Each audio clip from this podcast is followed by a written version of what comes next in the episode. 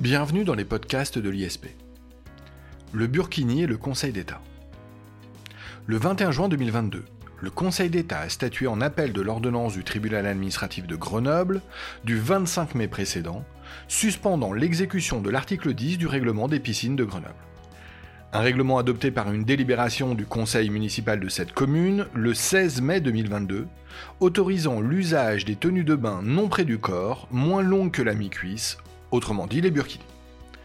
Le débat national suscité par cette affaire trouve son issue juridique dans l'ordonnance de référé du 21 juin 2022 du Conseil d'État. Le juge des référés du Conseil d'État a confirmé la suspension du règlement des piscines de la ville de Grenoble, autorisant le port du burkini. Les conseillers d'État ont estimé que la dérogation très ciblée apportée pour satisfaire une revendication religieuse aux règles de droit commun de port de tenue de bain près du corps, édictée pour des motifs d'hygiène et de sécurité, était de nature à affecter le bon fonctionnement du service public et l'égalité de traitement des usagers dans des conditions portant atteinte au principe de neutralité des services publics. On le comprend immédiatement, la solution est d'importance. Pour en apprécier le sens, la valeur et la portée, nous avons le plaisir de recevoir Grégory Portet, professeur de droit public au sein de la prépa ISP. Grégory Portet, bonjour. Bonjour Jacob Bérémy. C'est toujours un plaisir de vous recevoir dans les podcasts de l'ISP. Grégory Portet, nous allons donc envisager l'affaire du Burkini ensemble.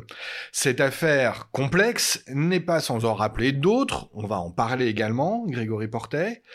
J'ai tout de même l'impression euh, donc qu'on peut facilement affirmer que le port du burkini, la question du port du burkini devant le juge administratif n'est pas une question nouvelle. Tout à fait, euh, Jacob Beribi. C'est pas du tout une question euh, nouvelle. On, peut remonter un petit peu dans, l'histoire euh, jurisprudentielle et se rendre compte que dès 2016, suite aux attentats de Nice, eh il y avait déjà eu une affaire du Burkini devant le Conseil d'État.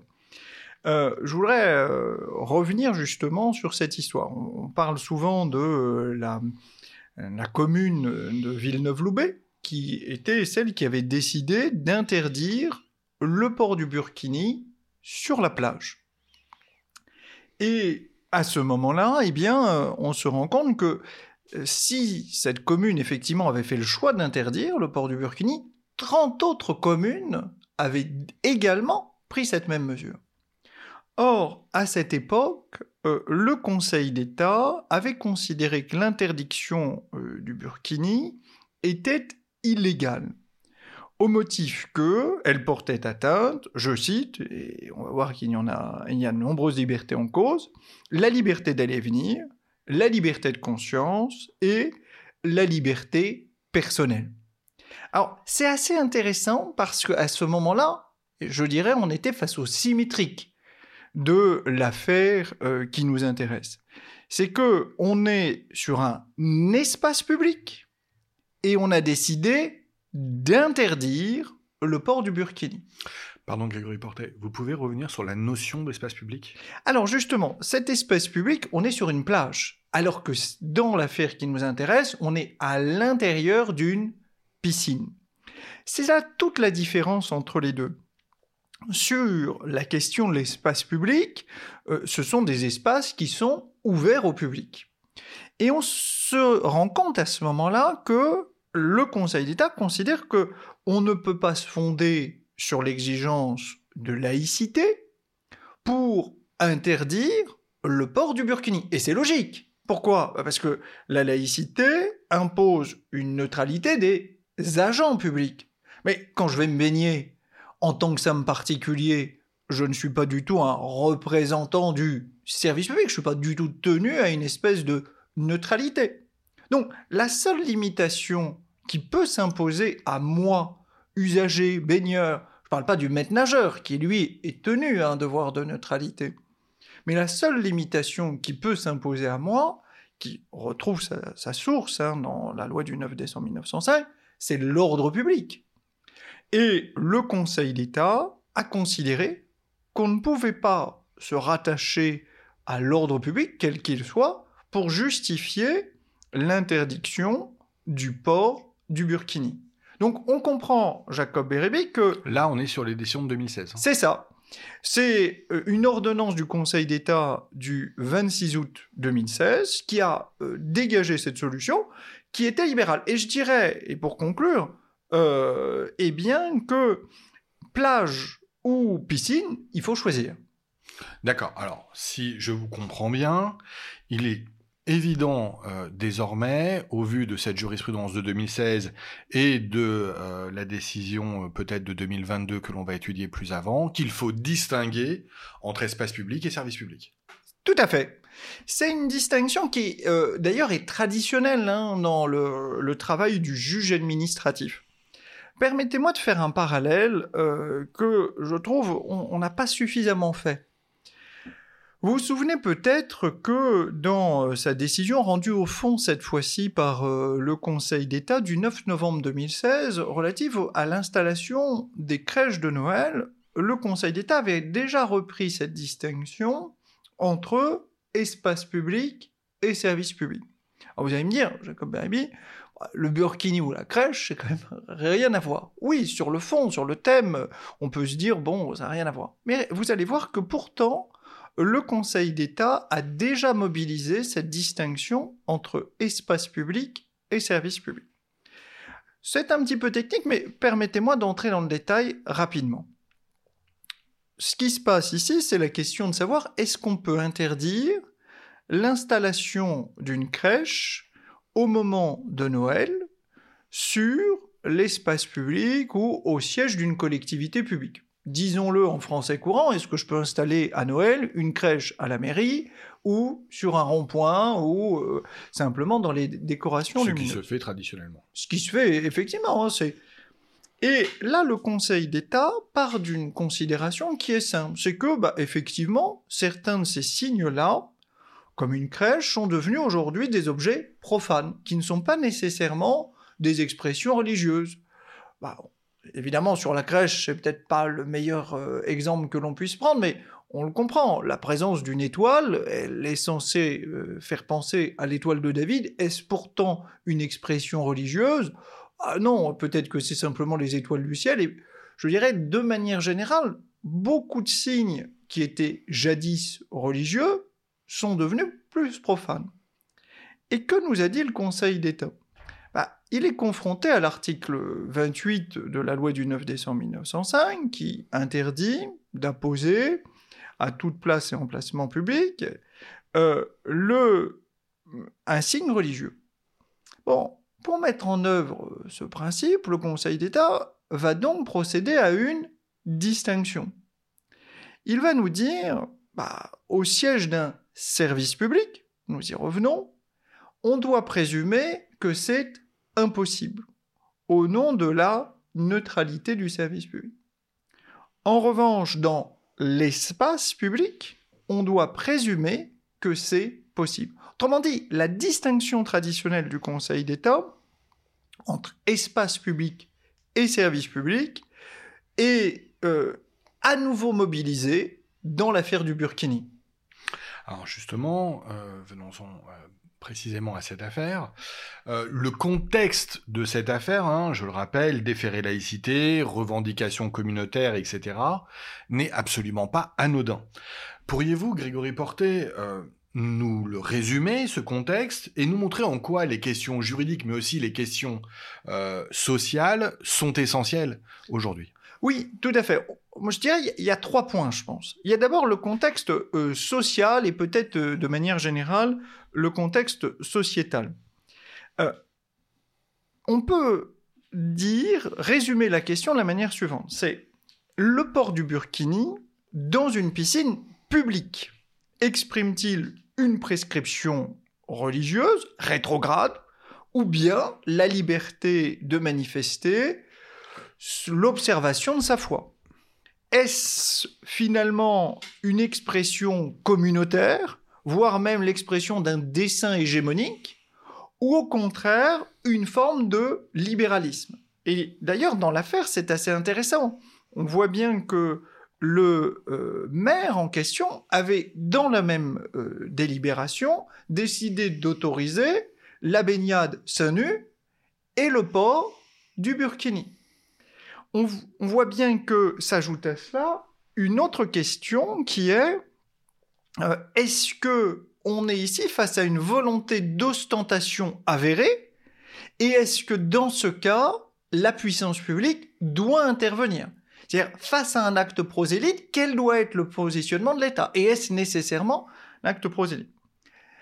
S'ajoute à cela une question de euh, positionnement social, de se dire, finalement, est-ce qu'on ne fait pas peser par le port du burkini la charge sur les femmes de limiter leur expression corporelle pour que les hommes puissent mieux gérer leur libido?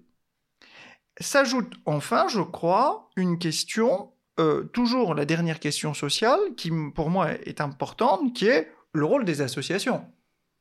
La délibération du conseil municipal est voulue par une association qui est centrale dans ce jeu, qui d'ailleurs sera euh, une des motivations implicites du Conseil d'État, c'est l'alliance citoyenne.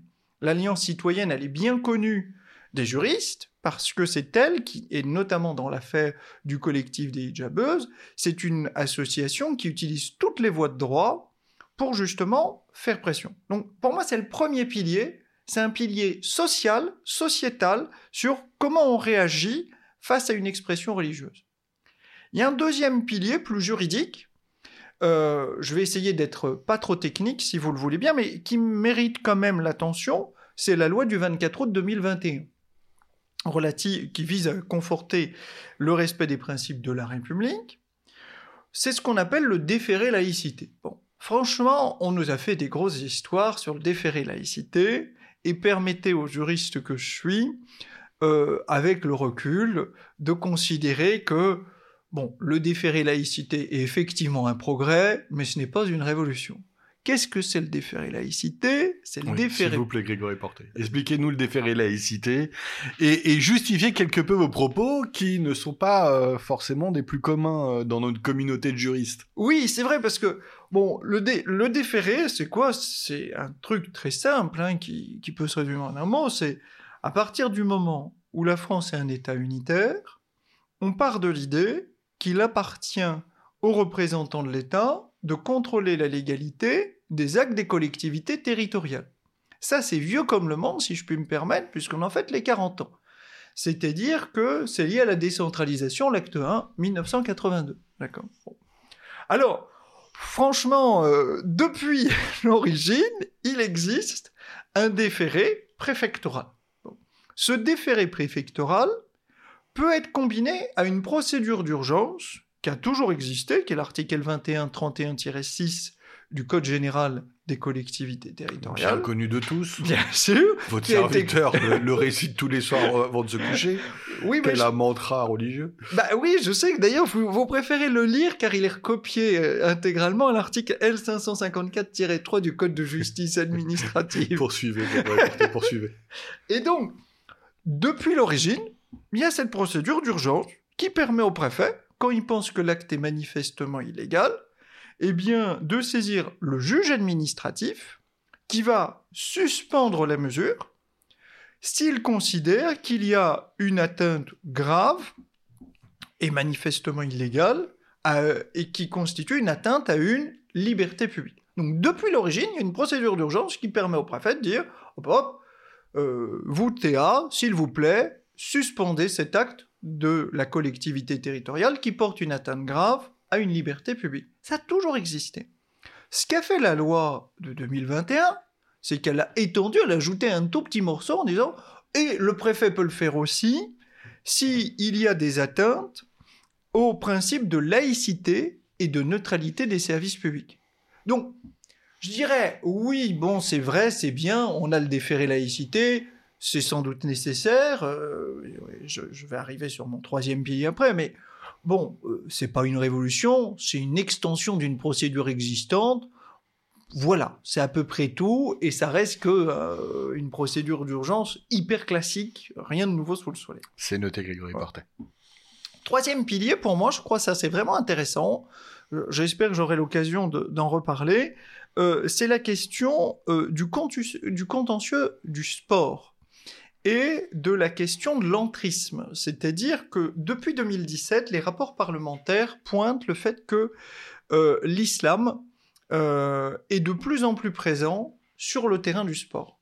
Alors il y a en toile de fond l'affaire des hijabeuses, bien sûr, mais il y a surtout la question aujourd'hui du financement des associations sportives et de, des actes prosélytes. Donc on comprend que il y a ici ces trois piliers de positionnement de l'État, ce pilier de l'action de l'État et ce pilier du, je dirais, du sport en tant qu'instrument de conviction religieuse qui justifiait l'intérêt de cette affaire. Oui, on voit donc bien que les questions euh, à la fois sociales et juridiques s'entremêlent. Sur euh, l'affaire elle-même, euh, elle a d'abord été tranchée par le tribunal administratif de Grenoble avant d'être soumise au Conseil d'État. Quelle fut la position du tribunal administratif? Alors, le, le 25 mai 2022, le tribunal administratif avait accueilli favorablement le déféré euh, laïcité, dont euh, le préfet l'avait saisi deux jours plus tôt. Hein. On voit bien qu'ici, le délai de 48 heures a été euh, magnifiquement respecté. Je dis ceci parce que pour celles, et ceux qui suivent régulièrement les podcasts, ici, ils savent que le délai de 48 heures n'est pas obligatoire et qu'il nous arrive très fréquemment d'avoir 18 jours ou 20 jours, mais là, on a eu une décision rapide et le tribunal administratif a été audacieux. Je dois bien le dire. Il faut le saluer. Le tribunal administratif a considéré que il y avait ici une violation de l'obligation de neutralité des services publics. Mais il a été extrêmement courageux. Plutôt que de dire, bon ben voilà, euh, il y a violation du principe de neutralité sans entrer dans le détail, il est allé sur le fondement du détournement de pouvoir l'action des services publics a été commandée par une revendication religieuse et on comprend, bien qu'elle ne soit pas citée, par l'Alliance citoyenne. Premier axe, première motivation, extrêmement intéressant. Deuxième chose, euh, c'est que, et on voit bien la volonté ici du, du tribunal administratif, cette décision méconnaît le principe d'égalité des usagers. Ça, c'est plutôt amusant. Je vous l'avoue. Euh, oui, ça, très amusant. Pourquoi? Parce qu'en clair, il faut comprendre cela comme bon, eh bien, ils vont pouvoir porter le burkini, mais on peut toujours pas aller se baigner en short de bain. Donc, il y a une méconnaissance du principe d'égalité. Ce qui est quand même l'argument qui ne que je n'attendais pas du tout de la part euh, du tribunal administratif. Très factuel, disons. Oui, c'est ça. Là, on voit bien. Très concret, très.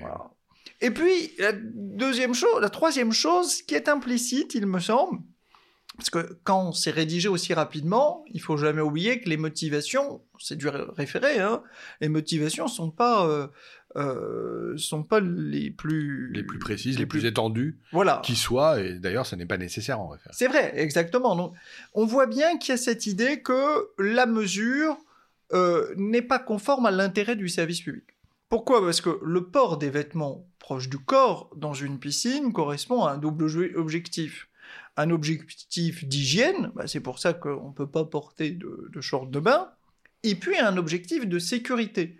On ne veut pas que le vêtement puisse se prendre dans les hum, bouches d'aération de, la piscine. Et donc là, le tribunal administratif, bah, évidemment, est confronté à cette question de si vous portez le burkini, comment est-ce que vous faites, euh, etc. Et donc, on sent bien qu'il y a une volonté d'étayer la solution euh, Jacob Bérébi de la part du tribunal administratif. Alors, euh, tout cela, Grégory Portet m'interpelle, m'interroge. finalement, il s'agit de la question de savoir s'il est légalement possible de restreindre la liberté d'expression de ses convictions religieuses. Euh, est-ce que vous pourriez nous rappeler l'état du droit en la matière? Alors, euh, oui, si on avait trois heures et demie, je pourrais vous faire euh, peut-être un, état du droit, mais on va essayer de... J'en rêve. je, m'en doute. mais on va essayer d'être le plus synthétique possible. Très volontiers, oui. Voilà. Et sans rapport avec le burkini. Voilà, c'était un, jeu de mots amusant. Euh, et donc, le, principe, on le connaît, c'est la loi du 9 décembre 1905 qui porte séparation des églises et de l'État, qui est un peu notre grande loi sur qu'on appelle loi sur la laïcité, mais qui d'ailleurs n'emploie pas du tout le mot laïcité. Et cette, euh, cette loi, en réalité, va mettre en œuvre des principes qui sont euh, structurants, dont on peut trouver des traces ailleurs, qui est que nul ne doit être inquiété, bien sûr, pour ses opinions. Il y a une liberté de croyance, mais il y a bien sûr une limitation à la liberté d'expression religieuse. Et là-dessus, euh, je trouve que c'est le Conseil constitutionnel qui a fait œuvre euh, de, synthèse dans ces affirmations. Je voudrais revenir ici sur euh, deux, deux, jurisprudences du Conseil constitutionnel qui me semblent magnifiques. La première, c'est une jurisprudence du Conseil constitutionnel de 1991 qui affirme, je cite, que la Constitution s'oppose à ce que soient reconnus des droits collectifs à quelque groupe que ce soit, définis par une communauté d'origine, de culture, de langue ou de croyance. Il ne faut jamais oublier que la société française est fondée sur l'universalisme des droits. Il n'y a pas de droit communautaire, de droit qui soit réservé à une communauté. Et dès lors, se dire que la ville aurait cédé à une pression communautaire est en quelque sorte un grave manquement à une tradition constitutionnelle française qui remonte à 1789, c'est l'univers. Deuxième, le deuxième considérant, qui pour moi est une formule qui, là encore, a une valeur exceptionnelle, c'est une décision du Conseil constitutionnel du 19 novembre 2004. Euh, je voudrais le lire, c'est très rare, mais je crois que c'est vraiment important.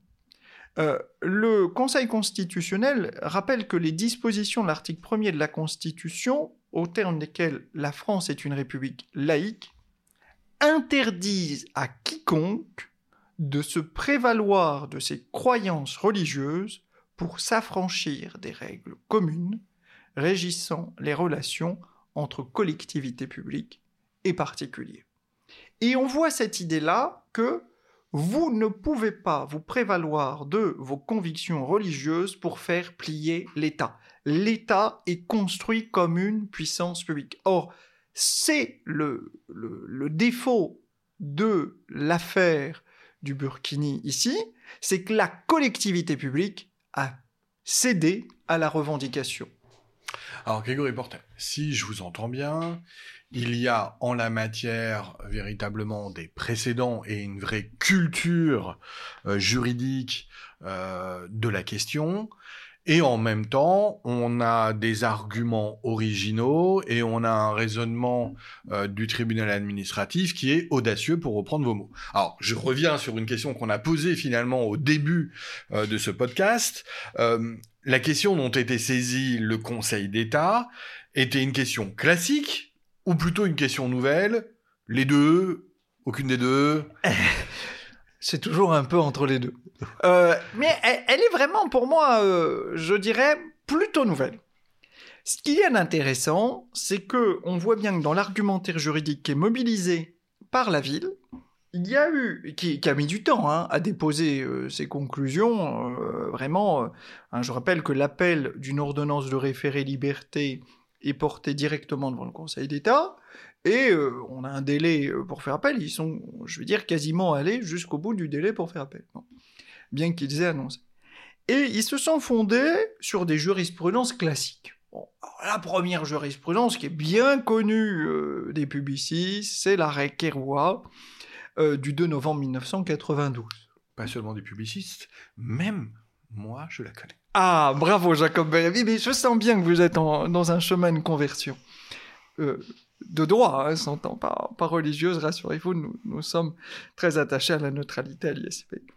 Dans l'arrêt Kérois, euh, ce qu'il y a d'intéressant, c'est que le Conseil d'État nous avait dit, bah, attendez, si vous êtes un usager du service public, vous devez pouvoir exprimer vos convictions religieuses, pourvu que ça ne soit pas incompatible avec les besoins du service public, que ça ne soit pas contraire à l'ordre public, et que ce ne soit pas un acte de prosélytisme.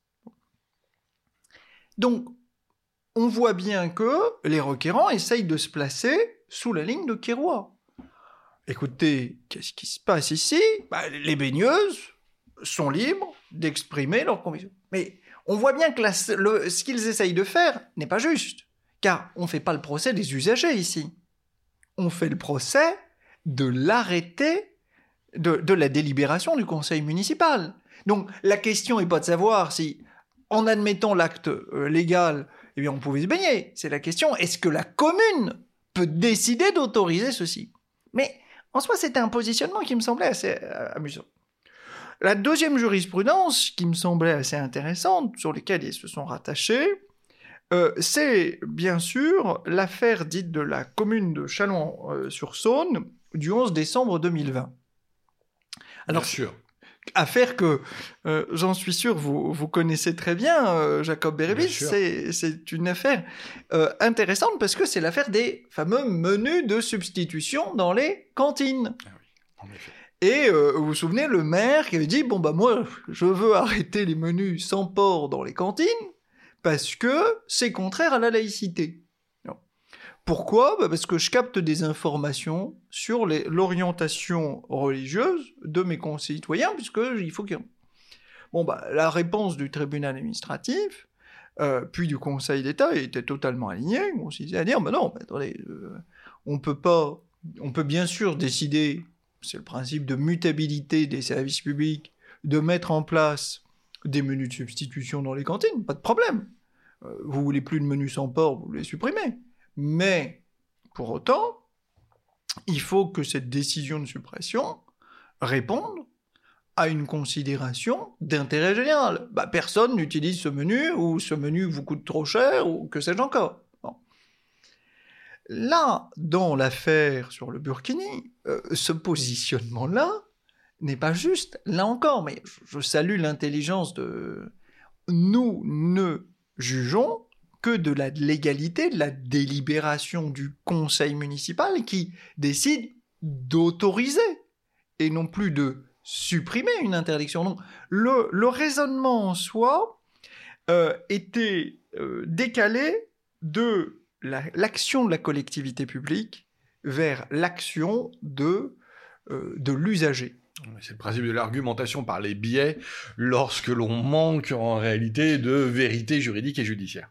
Euh, alors, Grégory Portet, euh, on a bien entendu donc la position du tribunal administratif, on a maintenant la position des requérants finalement de la commune. quelle est la solution donnée par le Conseil d'État dans cette affaire? Alors, le Conseil d'État euh, rappelle euh, sa jurisprudence selon laquelle le gestionnaire d'un service public a effectivement la faculté d'adapter les règles d'organisation et de fonctionnement de ce service pour en faciliter l'accès, en tenant compte, le cas échéant, des convictions religieuses des usagers. C'est le principe qu'on connaît bien chez nous, hein, c'est la jurisprudence Baxter de 1997. Euh, bah, qu'est-ce qui se passe? Euh, Si je veux mettre en place un menu euh, vegan, végétarien, sans porc, dans un service public, je peux le faire pour faciliter l'accès à ce service public. Mais la même jurisprudence Baxter pose l'idée que ces derniers ne disposent pas de droits créances à cet égard. Et bien sûr, ici, la difficulté qui va se poser, c'est est-ce que je peux me prévaloir d'une conviction religieuse pour forcer la collectivité publique à mettre en place l'accès au burkini Et on comprend l'intelligence d'ailleurs du maire. Quand je parlais tout à l'heure du fait que la délibération est fondée sur, d'un côté, j'autorise au burkini et en même temps de se baigner les seins nus, bah, en réalité, ça lui permet de dire, vous voyez, je ne cède pas uniquement à la revendication de l'association Alliance citoyenne, etc. Je suis au contraire sur un libéralisme pour ouvrir l'accès des quatre piscines municipales. Mais c'est là où on voit la force euh, du Conseil d'État qui suit ici le tribunal administratif, c'est que, au regard des faits de l'espèce, le, de, l'écho des discours qui ont été rendus, il faut rappeler que la procédure demeure inquisitoriale chez nous. Eh bien, le Conseil d'État va considérer que cette dérogation très ciblée répond en réalité au seul souhait de la commune de satisfaire à une catégorie déterminée d'usagers. Et dès lors, le Conseil d'État valide l'argumentaire du tribunal administratif, détournement de pouvoir, atteinte au principe d'égalité. On voit que dans cette, euh, dans cette solution, je crois qu'on peut se poser la question de qu'est-ce qui, qui peut expliquer cette solution du Conseil d'État? Bon, au-delà de la pression médiatique, qui est évidente, et où on voit bien que le Conseil d'État a pris du temps. Mais il y avait le contentieux des élections entre-temps hein, pour euh, juger. Euh, autant on a statué sous deux jours, là on a largement dépassé le délai des jours. Vous vous souvenez, euh, Jacob Bérémy Que nous en avions parlé dans un précédent podcast. Tout à fait. Et non, mais je crois qu'il y a plusieurs choses hein, qui ont fatigué le Conseil d'État. C'est le mensonge. Le mensonge, faut être honnête. C'est-à-dire que la commune, qui tient des discours qui sont différents entre les écritures, euh, ce qui est dit publiquement, etc., ça, on peut, on peut largement imaginer que ça pose une difficulté. Oui, la mauvaise foi qui était euh, celle de la commune euh, était manifeste en l'occurrence. On l'a d'ailleurs bien, enfin, tout un chacun a bien pu s'en apercevoir sans rentrer dans le fond du droit d'ailleurs, dans les discours tenus médiatiquement. Et effectivement, ça ne pouvait pas manquer d'avoir un impact euh, sur le Conseil d'État. Ah oui, ça, ça les a et ça les a marqués parce qu'on le sait bien, le Conseil d'État est réactif à. Euh, euh, c'est comme tous ces juges suprêmes, vous le savez bien, Jacob Bérébi. ils ont aussi ce devoir de, de l'adapter aux évolutions de la société, de voir si comment et, on est bien d'accord, Grégory Portet, sur ce point, que c'est pas un avis politique, c'est pas une décision politique qui a été rendue, et c'est pas parce que l'argumentaire était politique qu'il y avait une médiatisation et un impact politique que cette décision a été rendue telle qu'elle. Ah non, pas du tout. Hein. c'est vraiment dans les droites lignes. C'est pour ça quand les gens m'ont fait euh, m'ont parlé du déféré laïcité comme d'une arme nouvelle. Je, dirais, le déféré laïcité, euh, euh, c'est simplement que on, a augmenté les, possibilités de saisir le juge, mais ça n'a pas augmenté les pouvoirs du juge. Je crois qu'il faut être très clair là-dessus. Le, juge administratif a repris des solutions. Alors, ce qu'il y a d'intéressant, c'est en revanche l'invocation euh, du détournement de pouvoir. Ça, c'est vraiment original parce que c'est à la fois euh, un, signe fort envoyé aux collectivités territoriales. Je censurerai chaque fois que je le peux les décisions qui sont mm, qui ne sont rien d'autre que la réponse à des demandes communautaristes. Ça, c'est un signe fort.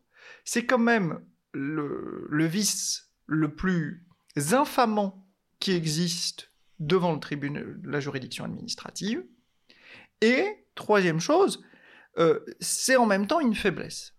Alors pardon, juste pour être clair, c'était un élément développé de manière audacieuse par le tribunal administratif, et donc cet argument est repris par le Conseil d'État. Tout à fait.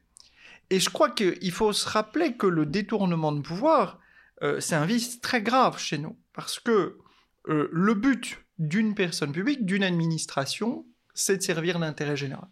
C'est-à-dire, tout le droit public repose sur ce concept d'intérêt général. Le détournement de pouvoir, c'est considérer que l'administration a cessé d'agir dans l'intérêt général. Alors, je suis d'un côté euh, très heureux de cela, de cette solution, qui me semble effectivement montrer que bah, il faut raison garder et souvenir de la finalité, de la raison d'être de l'administration.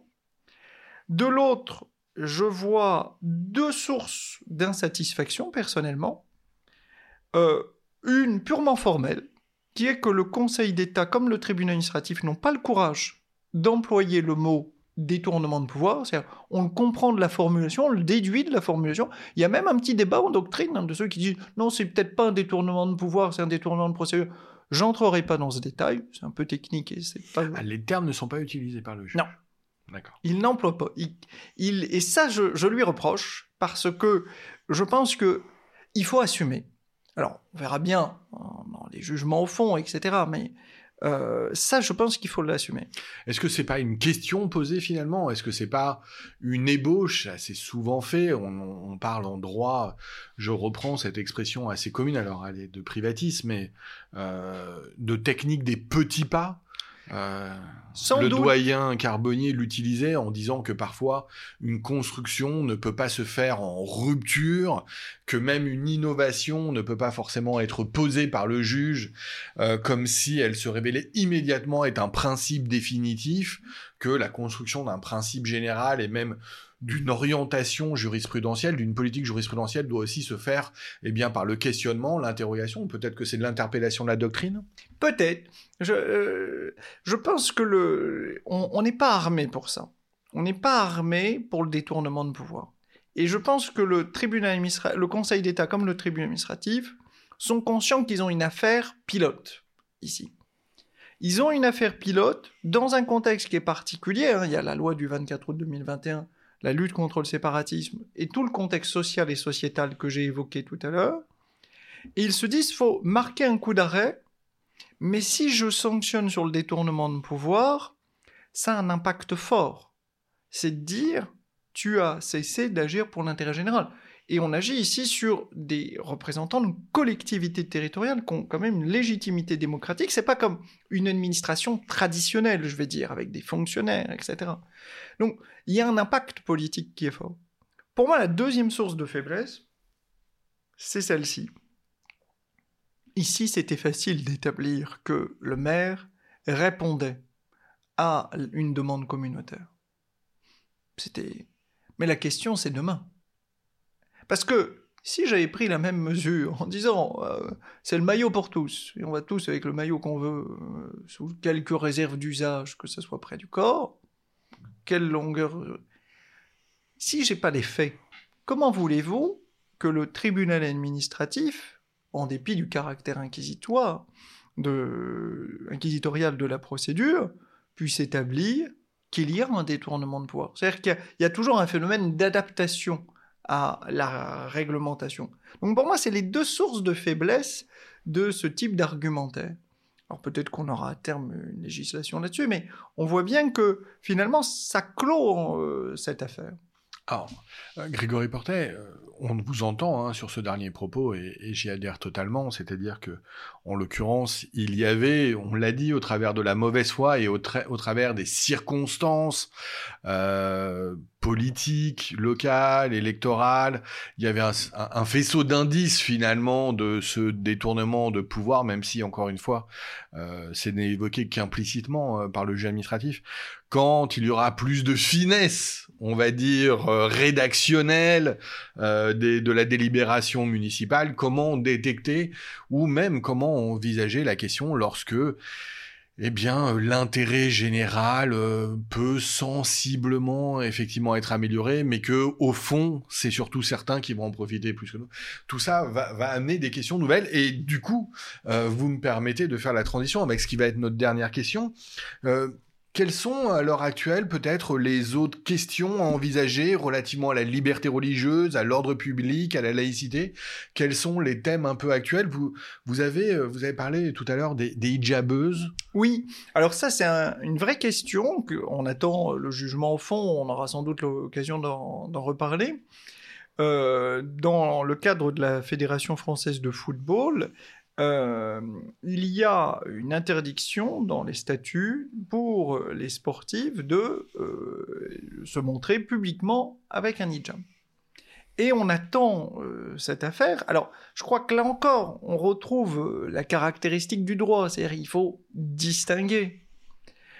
si vous êtes dans, sur une plage, vous êtes sur l'espace public. Et dans ce cas-là, bah, on ne peut pas interdire le port du burkini. Pourquoi? Bah, Parce que ici, la réglementation, c'est l'accès à la plage. Point. Il n'y a pas d'enjeu de sécurité. Si vous êtes dans une piscine, vous êtes dans un service public. Ce service public a un objet particulier et la réglementation doit répondre uniquement à des enjeux d'hygiène et de sécurité et autoriser le port du burkini dans le contexte de l'espèce, pose un problème au regard des exigences de neutralité du service public. Si maintenant je suis sportive, eh bien, je suis dans un cadre qui est différent. Parce que cette fois-ci, c'est pas une question de laïcité. On peut débattre, parce qu'il euh, y a un service public du sport, et peut-être qu'on aura l'occasion d'en reparler. Et, et cette fois-ci, c'est le statut d'une fédération sportive. Donc les fédérations sportives sont des associations qui se voient déléguer pour certaines de leurs activités des activités de service public, mais elles ne font pas que des activités de service public. Et c'est cette question-là qu'il va falloir trancher. Ça va être intéressant parce que là encore, on aura un droit de distinction. Mais ce qui me semble acquis, c'est que un argumentaire typé euh, Burkini dans les piscines n'est pas possible. Pourquoi? Parce que, au contraire, cette fois-ci, la, la fédération, elle, veut maintenir le principe de l'interdiction. Donc ça, c'est effectivement une affaire qu'on attend, qui devra être tranchée, et qui, c'est un peu ce que je présume, devrait aboutir à, l'idée de se dire que ça sera interdit sans doute, on confirmera l'interdiction, mais cette fois-ci, plutôt sur un raisonnement, et on en reparlera le moment venu, inspiré sur les raisonnements Babylou, etc. Je pense qu'on sera plutôt sur ces cheminements-là. c'est ce que je, pensais au moment où vous parliez à aux affaires Babylou. Mm. Euh, Grégory Portet, merci. On arrive au terme de ce podcast. Merci Jacob Bérébi. Merci euh, de, votre éclairage, euh, encore une fois, sur cette affaire Burkini.